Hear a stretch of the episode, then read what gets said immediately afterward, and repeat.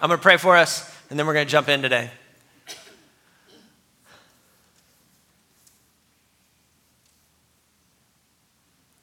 Holy Spirit, we thank you that you have great things in store for us.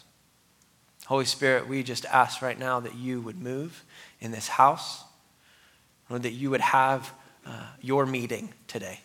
You wouldn't just invade ours, but you would have yours, God, and that you would move however you will, and that we would be willing to receive all that you have. God, I thank you for these words that we have just sung, that we would receive your reign. God, I ask that you would reign in this room this morning and continue to reign. Lord, that we would be swimming in your grace and your presence, God. We love you, Jesus. We thank you, God. In your name I pray. Amen.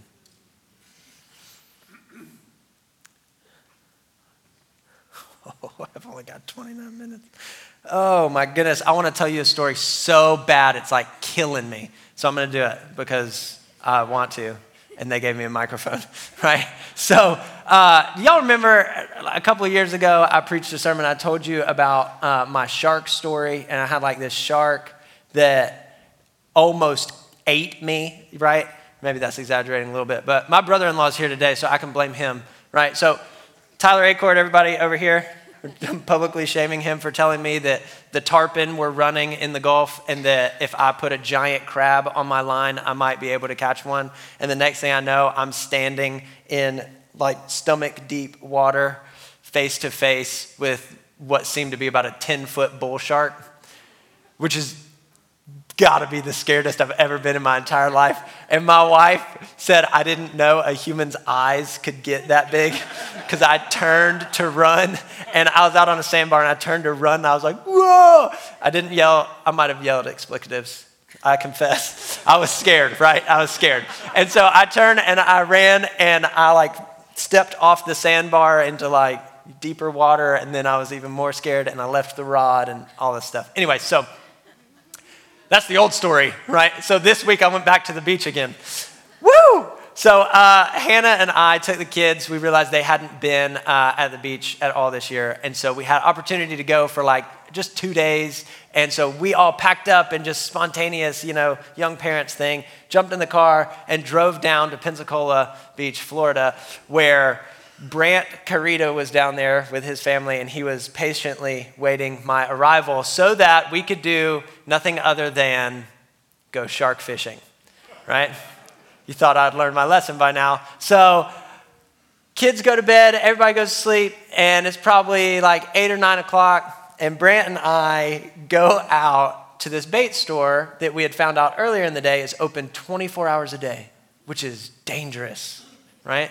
So we go in, get a couple of energy drinks because it's getting late and I'm getting older, and uh, and we buy, I go in, I said, we want to catch a shark. And the guy's like, I got what you need. And he gives me a bait that's like this big, right? It's just a giant fish, okay? And I was like, this will work. Give me two of them. And so we get two, and we've got these poles, and they are like, I mean, we we are set up. I mean, like, we've got everything we need. And uh, we go out there and we fish and fish and fish and fish and fish and fish and nothing. I mean, we catch like some catfish and stuff on some of our smaller bait. And I'm like, what is going on? This is getting horrible. And I get this idea. Oh, I still can't believe I did this. I get this idea. Brant, it's getting late. It's about one o'clock now in the morning, right? Brant, it's getting late. Water's real black, it's real dark. We got to get our bait out past the sandbar if we're going to catch a big old shark. And he goes, if you're in, I'm in, right? Horrible idea. And so we get, I open this bait and I get the one that we haven't touched yet, right? And it's like bloody and nasty, sorry. And it's like, you know, and you've seen Shark Week. A shark can smell a drop of blood over a mile away, you know? And so I'm like, all right, this would be great. And so we wade out into this water and we go and go. And I'm like, I feel like in my mind, I'm losing sight of the shore, right?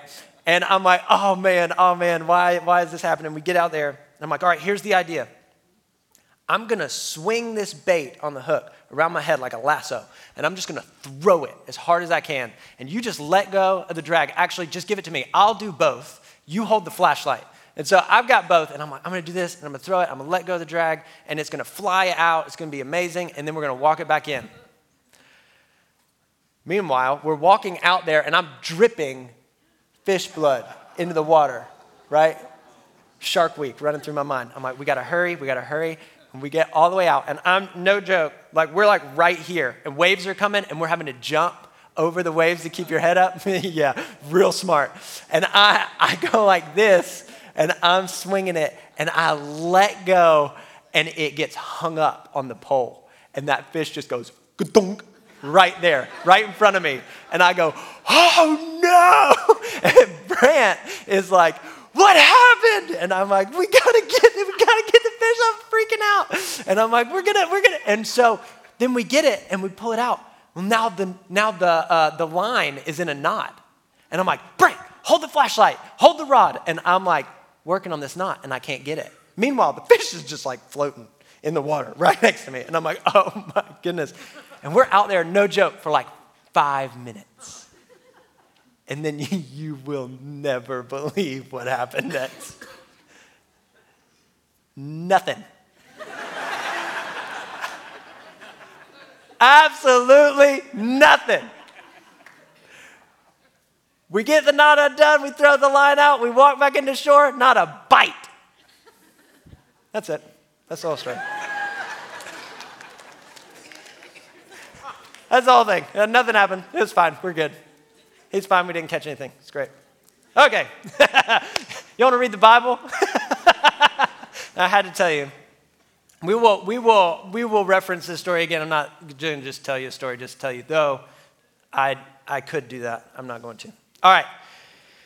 Revival. We're going to jump into Acts two, right? We'll talk about one of our first stories of revivals, or one of our biblical stories of revival. Acts two, starting at verse one. When the day of Pentecost came, they were all together in one place. Suddenly, a sound like the blowing of a violent wind came from heaven and filled the whole house where they were sitting. They saw what seemed to be tongues of fire that separated on them to rest on each one of them. All of them were filled with the Holy Spirit and began to speak in tongues as they were enabled. I love this. We see right after this, there's this massive incoming into the kingdom.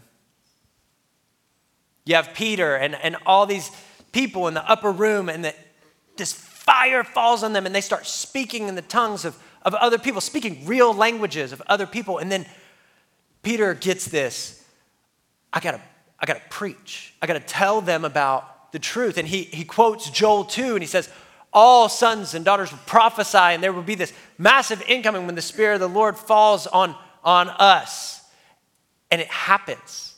And five thousand people, men, right? So maybe more, give their life to Jesus. five thousand. Like a whole lot of people, a whole lot of people come running into the kingdom on the back of the pour out of the Spirit.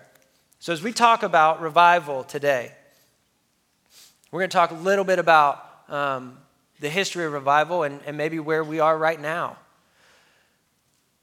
But as we talk about it today, we got to remember that revival and the ministry of the Holy Spirit are like this. Okay?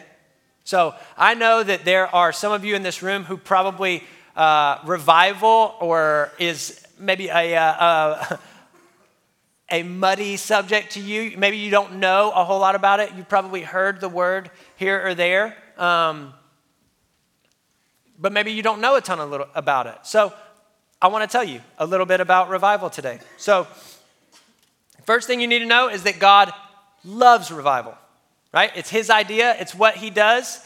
And as we are Uh, his people, and as we are believers and the church, it's something he wants to partner with us to do. Revival is a good thing. Historically, there have been revivalists such as Jonathan Edwards, right? Jonathan Edwards was this incredible revivalist. He was at the forefront of the Great Awakening. There he is. Look at old John Ed. Good man. At the forefront of the Great Awakening, it was said that his preaching was so uh, full of the Spirit, some of his peers, that there were massive conversions all over the colonies, all over the area, right? They just moved from town to town to town to town as they felt led by the Lord to preach. Jeremiah Lampier, this is one of my favorites. Jeremiah Lampier, look, this dude was just a businessman. He was hired by the church as a layperson just to have a prayer meeting on Tuesdays at noon. You know who else does that? Right? Tuesdays at noon, just a business dude. He wasn't even a pastor, and they would meet. Here's the crazy thing. Last Uh, last Sunday was like the one hundred twenty, no, some hundred something year anniversary of that prayer meeting, right? So this week is the anniversary of the second prayer meeting they had. First one was on September twenty-third. The second one was on September thirtieth. And he came in. Nobody was there. It was just him. And he just decided he would pray as a businessman, just that God would show up or do whatever God wanted to. You know how it goes. Your will be done on earth as is in heaven. And like six people strolled in around twelve thirty. They prayed till about one, and that was it the first week. And then the second week, forty people showed up. And they prayed till about one. And then the next week, one hundred people showed up.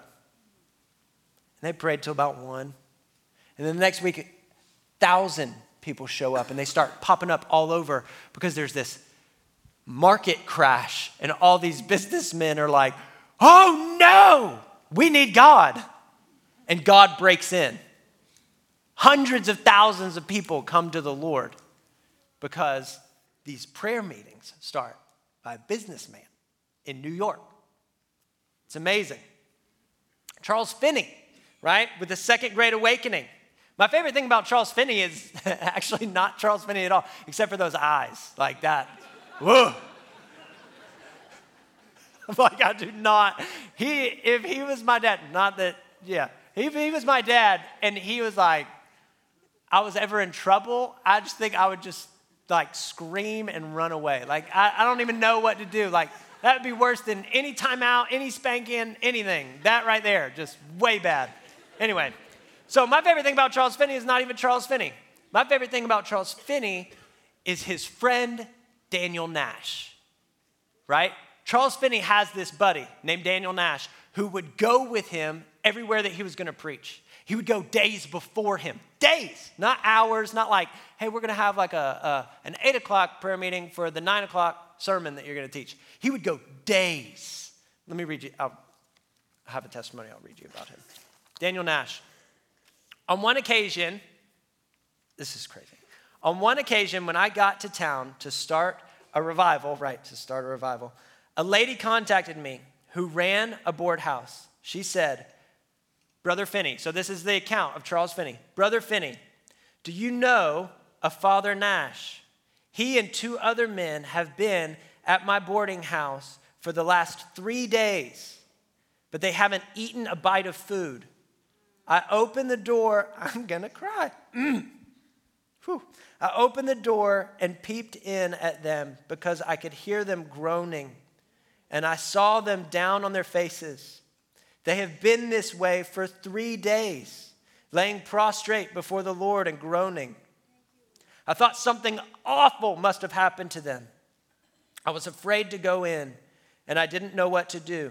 Would you please come and see about them? Finney replied, no, it isn't necessary. They just have the spirit of travailing prayer. Oh, thank you, Lord. What? Oh, Jesus. That's probably why my favorite part of Charles Finney is Daniel Nash, right? And I think Charles Finney's favorite part about Charles Finney was Daniel Nash too, right? He said absolutely nothing would have happened in any of his meetings if Daniel Nash hadn't been praying. Then there's William Seymour. Oh, William Seymour started the Azusa Street revivals, or was, right? My man, right? In California, in Azusa, they have a seminary there now. And he did this in the wake of this massive segregation and discrimination, and it brought people together. Of every race and color and ethnicity, all worshiping in one voice in unity. Cross-denominationally, just wild stuff. And it swept the nation as well. Then there's Evan Roberts.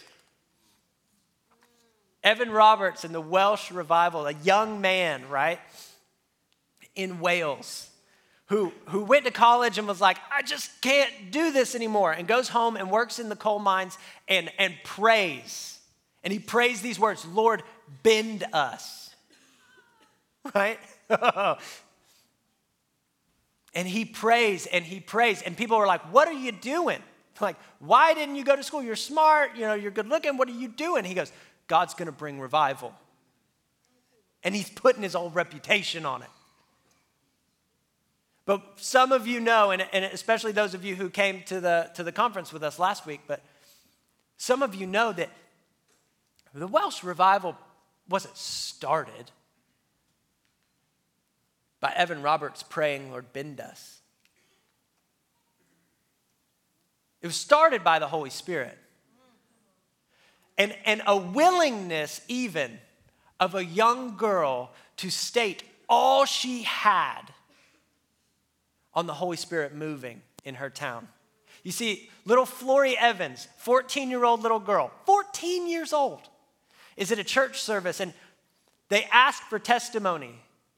And, and the recording says that, you know, there was one after the other testimonies given of, you know, the Lord blessed me financially, or, or we had this happen this week, and, and the cat was in the tree, but the fire department got here, and, you know, good things. And this fourteen-year-old little girl comes up and stands in front of a church of, of older people, right? And she says, if no one else will give testimony, I will. I love my Lord Jesus with all my heart. Whew.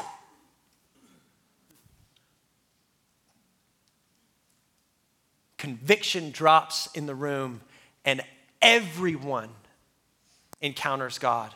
So much so they can't leave, like they can't, they can't move. Revival starts to break out. Young people start running to God. Bars start closing down. They have to retrain their animals because people aren't cussing anymore. Spontaneous worship starts breaking out, right? Start breaking out in the coal mines. Like, you got coal miners in the dark, in the down, in the soot, in the dirtiest, darkest places working for minimum wage, and they're singing joyously to God.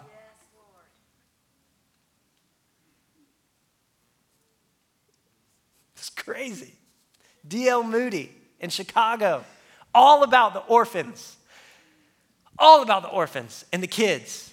And he gets this vision that if our young people can grasp God, oh man, it could change the course of our nation. Finney was accused, this is amazing. Finney was accused of making religion the opiate of the masses. That he was causing people to be so addicted to Jesus that it was like messing everything up. The opiate of the masses. I can't like, I think that's probably the best accusation anybody's ever given anyone. I don't think he argued with that except to say that it was the Spirit. It's crazy. Who wouldn't want to be a part of a revival? Who wouldn't want that? Like, I feel like we all have that pent up inside of us, that we long for that place. To see God move in a city, see a million people come to Jesus. Two million, three million, a hundred million. Hmm. The first thing that we need to know about revival is that it's one hundred percent about conversion. It's about Jesus. It's about people falling wildly and radically in love with Jesus. It's not just about feel goods, right? And that fuzzy feelings and warm feelings. Those things come, but it's about people coming into relationship with Jesus and the lost being found. The second thing that we need to know is that Charles Finney, Evan Roberts, Flory Evans even, as much as it pains me because I love the idea of a fourteen-year-old girl wrecking all of Wales, uh, none of these people started a revival. I know, I know, I know that we've said that a thousand times, and I'm probably being really controversial even saying this. Not a single one of these people started a revival. They started a revival about as much as I invented pizza. I love pizza. They loved revival. I eat pizza. I think they ate of the fruit of revival, but they did not invent it and they did not start it. The Holy Spirit is who brings revival. They positioned themselves in a way to receive it out of submission to God, but not a single one of them started it. The third thing that you need to know, the last thing, is that historically, I hate this, historically, it is always proven that the atmosphere was primed for revival to happen. This is why I hate this. The atmosphere was always that something really bad happened right before revival broke out. Like with the businessmen's meeting, there was a market crash. Right? With the Welsh revival, there was a rapid decline in the morality of, of the young people. This is why, and it, some of you remember this, and this, we had the anniversary, just a, there was a, a massive outcry right after nine eleven for revival in our town, revival in our country, revival in America, right? You felt the weight of that. We all did, and we were unified in a moment. Like, everything came in, and there was this massive hurt, and in the wake of a hurt, all we wanted was for Jesus to come back.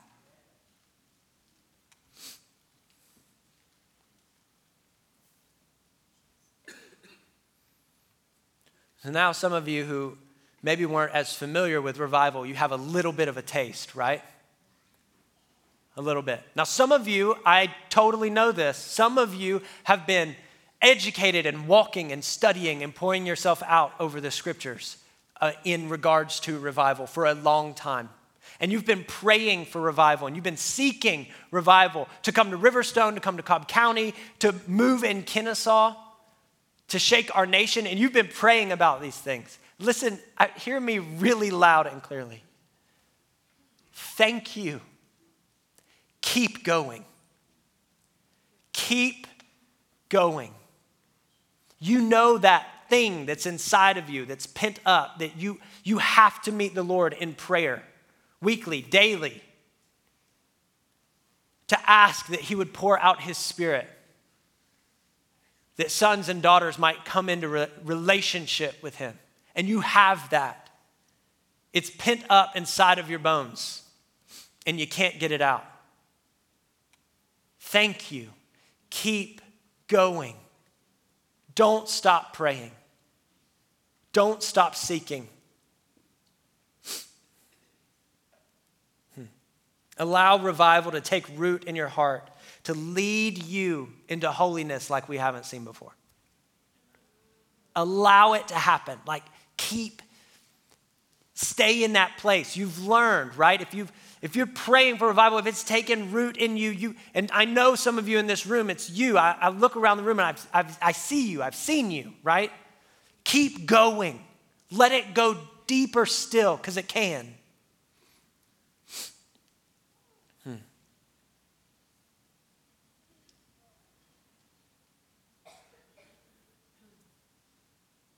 And some of us have had other seasons. Some of us have had seasons, as, as I talk about this, you, you remember the move of God in your life. You remember that you once had all-night prayer meetings. You, you had those encounters. You had those moments where spontaneous worship was breaking out in, in your family or in, in your church or in, maybe even in your workplace, depending on where you work. And, and there were things that, that happened, and, and you couldn't you couldn't shut up about Jesus. Your waiters and waitresses did not stand a chance because you were going to tip them double and you were going to tell them about Jesus because you had this thing inside of you. But over time, it grew cold.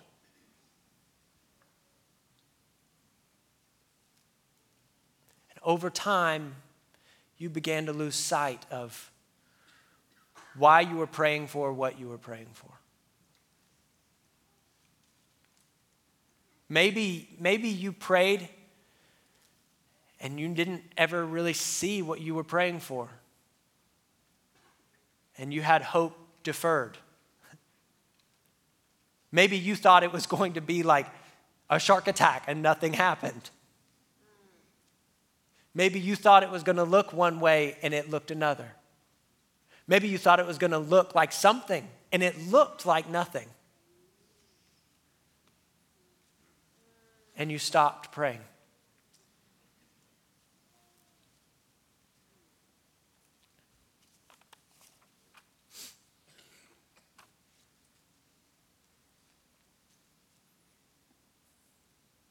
Maybe as you hear me talking about this, maybe, maybe the Spirit's moving in conviction, and you're beginning to think about those moments and realizing that your heart has grown cold. You're asking yourself, but why should I really want revival? Let me tell you. We should want revival because there are people on our streets that don't know Jesus. We should want revival because there are people on our streets who don't know Jesus. We should want revival because there are people on our streets who don't know Jesus.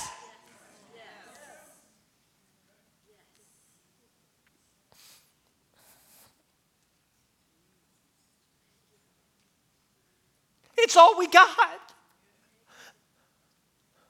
Maybe you stopped praying because you got a good job and you got a good house and you got a good school and you got a good this and that and this and that. Or maybe you stopped praying because maybe you stopped praying because you're too busy and you got work and you got kids. And I know because I sit in this room on Sundays and I used to think, man, what if we never leave? And now I think about what am I going to give my kids for lunch? And I think, man, I really hope this ends. I really hope this hurry, it gets over so that I can go and get about the things that I have to do. This should never end. That should not be our priority when there are people on our street who don't know Jesus.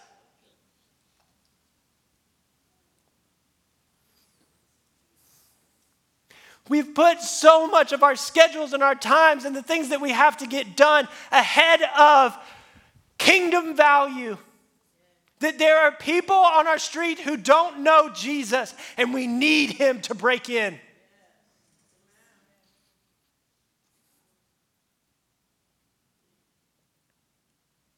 Our schedules are not the most important thing.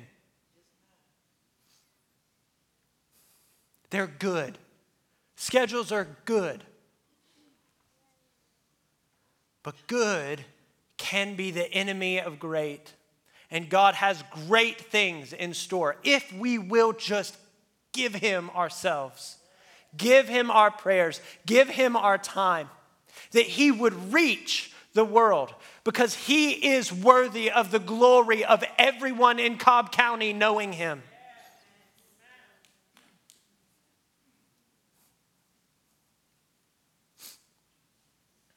If your heart has grown cold, when praying for revival, I pray that today a fire would be reignited. It can happen if you will let it happen.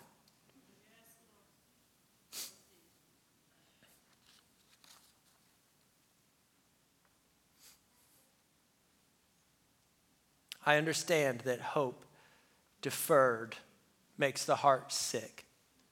And that, like I said, some of you prayed for revival for years, feeling like it never came. And so now, there are other things that you want to put your hand to. I believe with everything in me, and, and I had I had to come to grips with this this week. I believe with everything in me, this way of thinking is something worthy of being repented of. That settling for good is something worthy of being repented of. That sitting down instead of standing up for revival is something worth being repented of. So, as the ministry team comes today, uh, and they're going to come, and I don't know if we even have any. That's okay.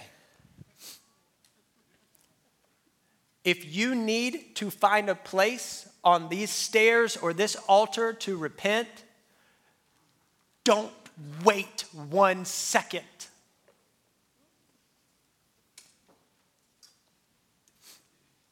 If you know without a shadow of a doubt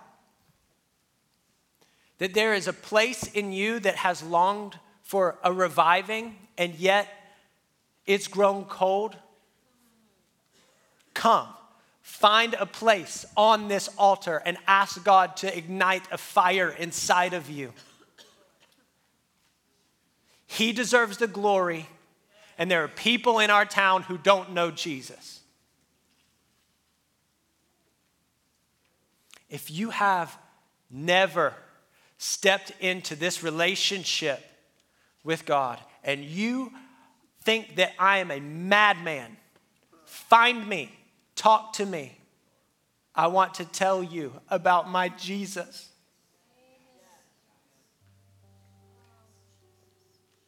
Why don't you stand with me?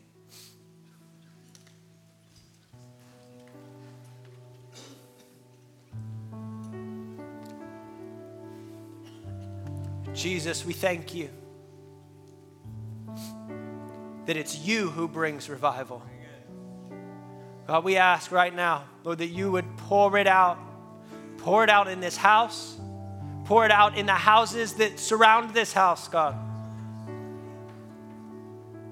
God, I ask that you would spring up revival in Riverstone, North Metro, Life Bridge, Cobb Vineyard, every church in the area, Piedmont Church, God.